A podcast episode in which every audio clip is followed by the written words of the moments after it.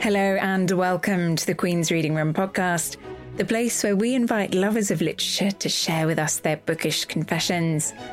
What are the titles they take down in moments of joy or sorrow? And what treasures might we find in their own reading rooms, whether that's a bedside book stack or a full scale library? Today, we don our lab coats and enrol in some lessons in chemistry as we meet the woman who won Author of the Year at the 2023 British Book Awards and whose breakout book was recently adapted by Apple TV, with Brie Larson playing the lead character, Elizabeth Zott. She's also an open water swimmer and has rowed competitively. I'm Vicky Perrin, Chief Executive of the Queen's Reading Room. Join us in this episode as we step into the reading room of. Hi, my name is Bonnie Garmus. To explore the books she simply couldn't live without.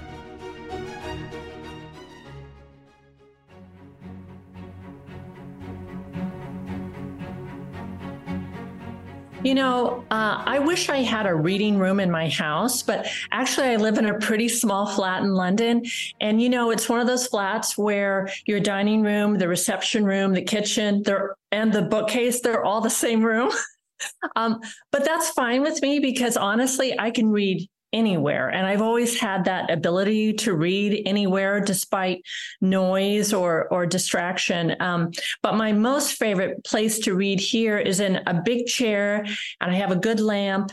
And I love it if it's raining outside. It's just very comfortable. Um, that's my favorite place. But honestly, I read all the time on the train and the tube. I have this bookcase behind me, and I I happen to love this bookcase. Uh, a because it has all the almost all of the versions of my book, Lessons in Chemistry, in 42 languages, sitting here.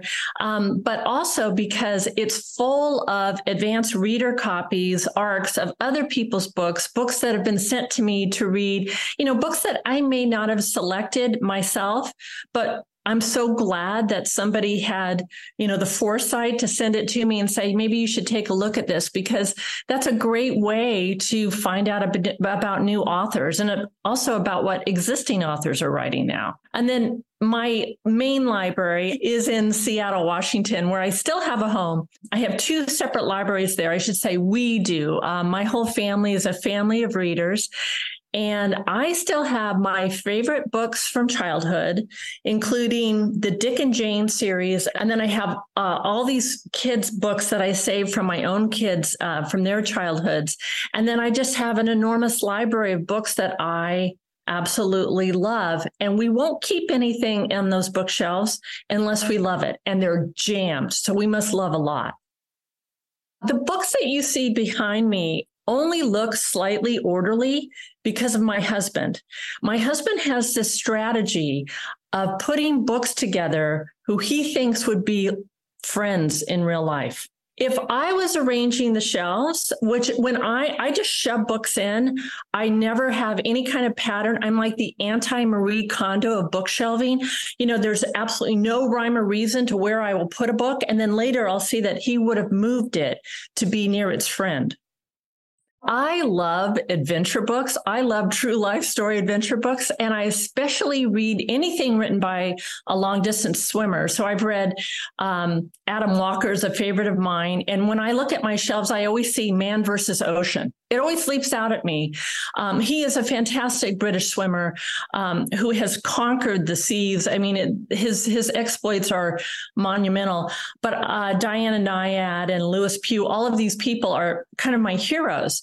And so whenever I look at my shelves, and this is because my husband is going, well, these books would be friends, I will find something by Diana Nyad next to Jon Krakauer into thin air because he thinks that even though she's in the water and he's in the mountains, they would be friends.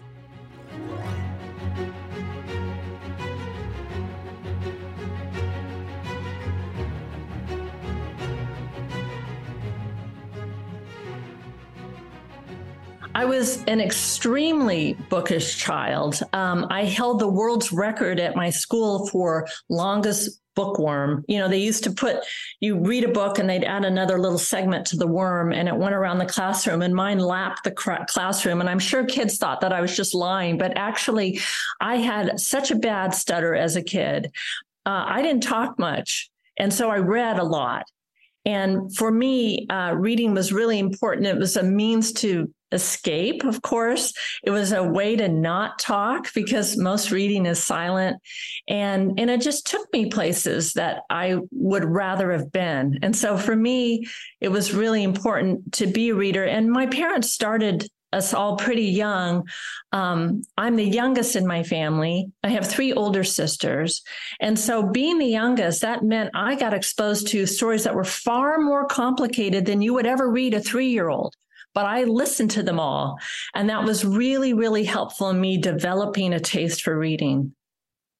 I well remember the first book I bought for myself because back then, you know, I made very little money. I had to wash windows for a penny a pane and things like that, a pence a pane. It was, and so the very first book I bought, and I can't remember the title, unfortunately, but you will recognize the author. It was Agatha Christie. Um, and I started collecting her from age seven on and my best friend and I, um, she was also a huge reader. And so every time we had a birthday, we would give each other either two Agatha Christie's or two Nancy Drews, and then we'd swap as soon as we were done reading. And we did that throughout our lives for 40 years. We asked Bonnie about a very special book in her life, one that had a profound influence on her decision to become a writer and the answer is just as charming as you would expect. Probably the most important book in my life that actually guided me in my career was Harriet the Spy by Louise Fitzhugh. Um, I was given that book uh, for my birthday when I turned seven. And the book, it's incredible. It's highly subversive for a children's book because way back then, Louise was exploring the ideas of children questioning gender, talking about their parents divorcing, talking about real problems at school. And then you had Harriet herself, who was determined to become a writer and a spy. And, you know, these were not things that generally they were encouraging children to do. I was so attuned to this book that when I noticed that Harriet carried a notebook with her at all times, that's what I started doing. And that's really how I became a writer, to be honest. I do have a passage from Harriet the Spy. You know, I don't have my original copy here. I have a first edition in Seattle, um, but I did find the passage that that really cemented in my brain at age seven, and I'll read it to you. It happens right at the very beginning of the book, and it's about these kids and they're kind of questioning who they are going to become. Harriet pushed her hair back and looked at him seriously. Sport, what are you going to be when you grow up? You know what? You know I'm going to be a ball player. Well, I'm going to be a writer. And when I say that's a mountain, that's a mountain. anyway, that I don't know, boy, that really nailed that in my head for the rest of my life.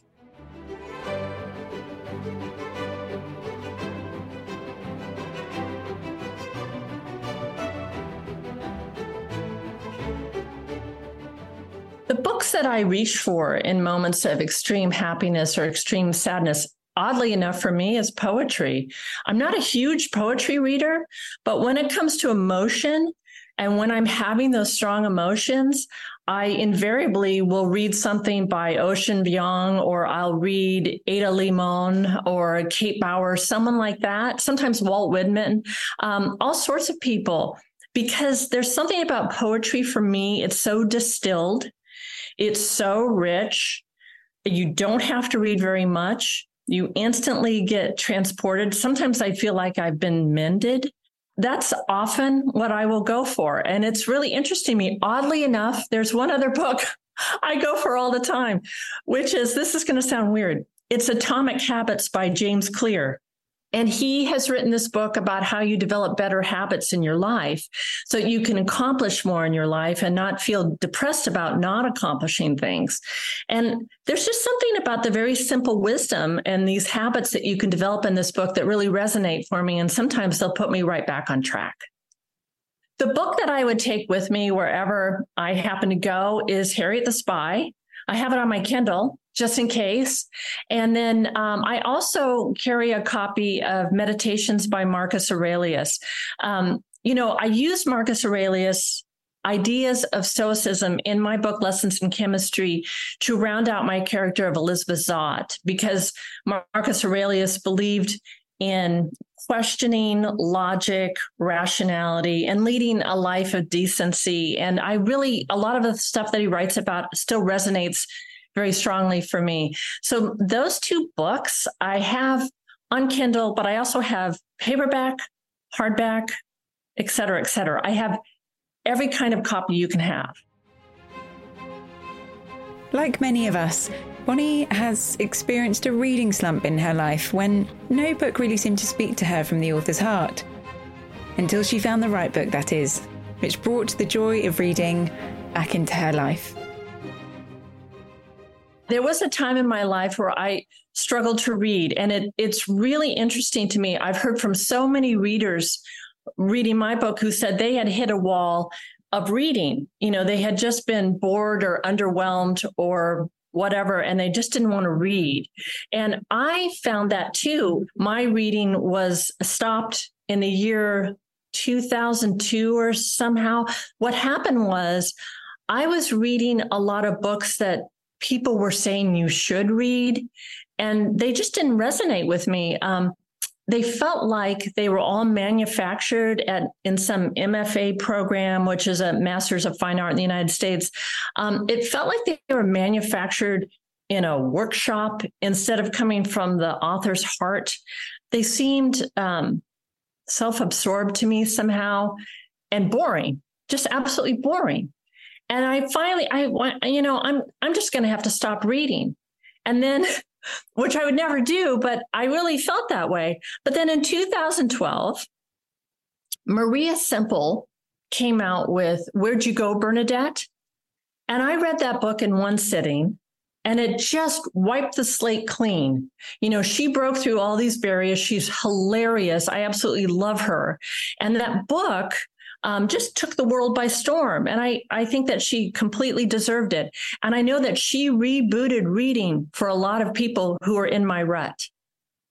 I'm betting there are about 10% of the books on my shelves I have never read. You know, sometimes you you go to the bookstore and you go, this this looks really great, and then you just never get to it. It's almost like a passing fancy. However, I will say that no matter this was so true for so long for me, I would start a book, and even if I didn't like it, I would finish it. And I would finish it because I thought, well, this author has gone to all this trouble to write this book, and it's my duty to finish it. That is our contract. And then one day, and I won't mention what book this was, one day, this is years ago, I was reading a book and I was literally saying to anyone who would listen, I, I can't, I just can't get into this book. I don't like it at all. And I just kept going. And my husband said, you know, you're not actually required by law to finish it. And by not finishing it, you could move on to some author, other author who deserves your attention. And I went, that's not the contract between reader and writer. And he said, there is no contract. Anyway, sure enough, I did not finish that book. And it felt like this wow, I can not finish and that's okay. No one came to arrest me. I never heard from the writer. It was fine.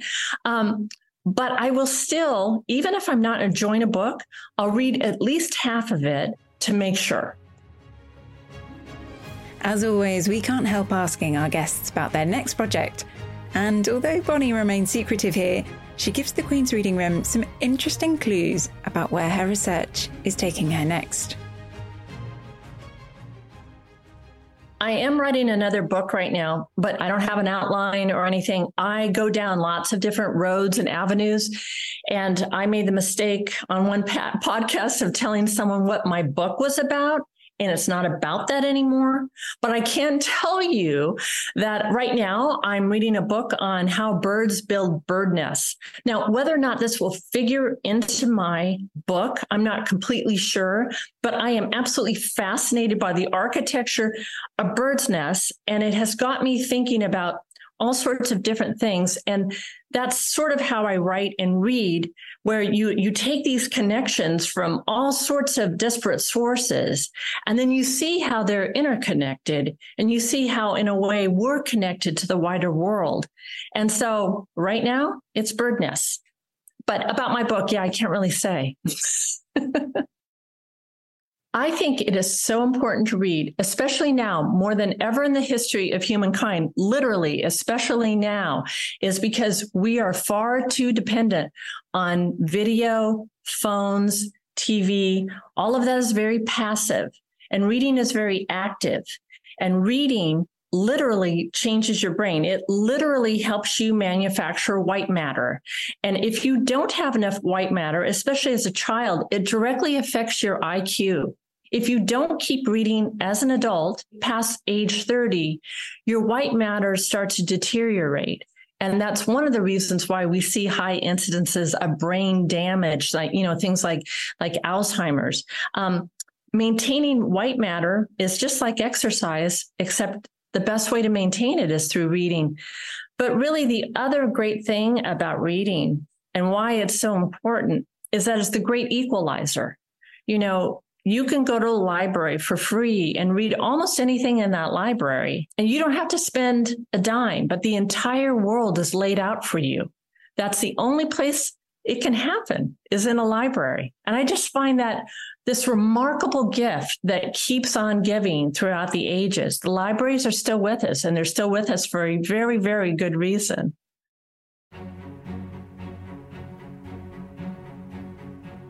We heard there that Bonnie Garmus became a fan of the inimitable Agatha Christie when she was a child. It will be no surprise that Her Majesty the Queen also adores Christie's novels and chose to celebrate her life and legacy on the Queen's Reading Room Book Club. In this clip, we talk to the wonderful Richard Osman about his love of all things Christie and how Miss Marple in particular inspired his own detective fiction. It's impossible to be a crime writer in Britain, probably anywhere in the world, and not be inspired by Agatha Christie because she was the greatest. And so many things that we take for granted now, so many story structures, unreliable narrators, cold cases, all sorts of things. You know, she was doing them all first and doing them all best, I think. If you grow up in Britain and you're in a tiny village, uh, your thoughts always turn to murder. The Thursday Murder Club, for example, my mum lives in a retirement community. Uh, and I'm sitting there and it's lovely and the birds are singing and the sun is shining and you know there's beautiful forests and lakes and all sorts of things. And because i come from a background of agatha christie my first thought is this is so beautiful so tranquil so genteel. I bet there's going to be a murder anytime soon. And that's where thursday murder club comes from. So you know i have i have agatha christie to thank for that uh, initial inspiration i think my third book, uh, The Bullet That Missed, there's no Christie tricks in there, but in the in the book I'm currently writing, I had a really what I thought was a really neat trick a really neat trick. And when you're writing a book, there's character and story and personality and all that kind of stuff. But you want just a couple of little things in there where you think, oh, people are going to love that. Like people might have seen that before. And I was rereading um, an old uh, Christie uh, last month, uh, and she does the same trick. And I was like, of course she did the same trick. I was so proud of myself. I was really thinking, mate, you've, you've done it again. You've, where do you get your ideas from? Uh, and of course, where I got my idea from was uh, Agatha Christie.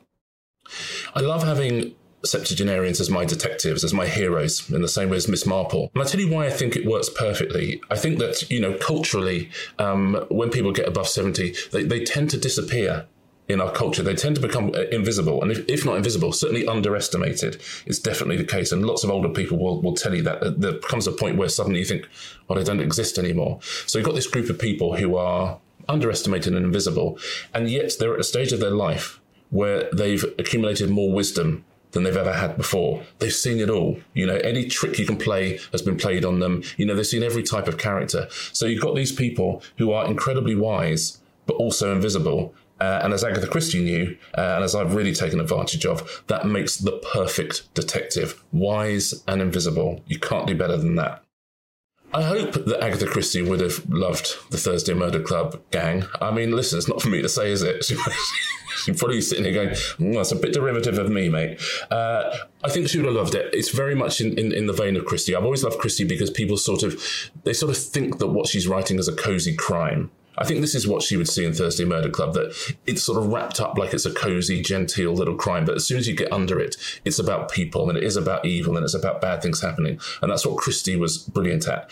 Uh, so I think I would have got her attention, that's for sure. And I think that she would have realized that I was doing the same trick, which is pretending something's cozy and then hitting people with a with with, with a big juicy murder mystery. It's so hard to choose one's favourite Agatha Christie. You'd have to go a long way to beat The Murder of Roger Ackroyd for the reasons that people uh, who have read it will know. I think the greatest plot of all time is probably And Then There Were None. And, you know, Christie is about far more than plot. We talk about her, her, her, her skill with plots a lot, and she is brilliant with it. But she's also brilliant at characterization and personality. But if you want to talk about um, a plot that works like a Swiss watch and just takes you by surprise, then uh, you can't beat. And then there were none. It's fascinating to me that uh, the Thursday Murder Club has taken me all over the world. So it's, it's, it's released in like 60 countries and, you know, it's, it's, it's a hit in Japan and Brazil and China, uh, you know, and America, Germany. I, I never do an interview abroad where someone doesn't mention Agatha Christie. Never. If it's China, if it's Brazil, wherever you are, they mention Agatha Christie.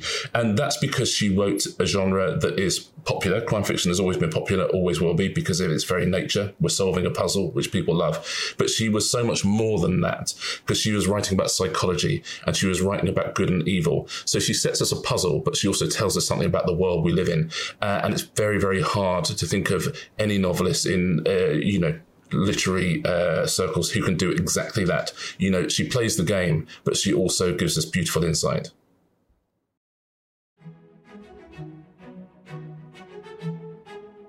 As you know, in each episode of this podcast, we put a question to the Queen about her own reading room. And today's is surely one that any reader often daydreams about.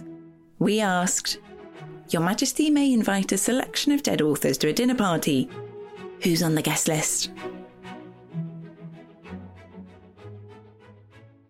Well, I've, I've, I've, thought long and hard about this one because so it would be huge. But if I kept it small, I'd have to have Oscar Wilde. I'd probably put in Evelyn Waugh as well. Then I was so sad when Elizabeth Jane Howard died, and um, I'd just written to her saying how much I'd loved her last book. I said, I just hope you're going to continue. I let her back saying, yes, the next one's being done. And then she died the next week. So I've always wanted, to, love to meet her and, and say, what were you, what were you going to do next? And then I've, out of real curiosity, I'd have to put in Dickens and probably Jane Austen as well. It'd just be interesting to see how they all got along with one another and if what they brought out in one another. But I, I mean, I could think of a lot more, but I, you know, it's a sort of um, a nucleus. I'd like to have that lot. Sadly, that is just about all we have time for. Just before we go, let's hear a favourite line of literature from one of our guardians of this nation's reading rooms, Community Services Officer Rosie from Yatton Library. Best moments in reading are when you come across something, a thought, a feeling, a way of looking at things that you thought special, particular to you.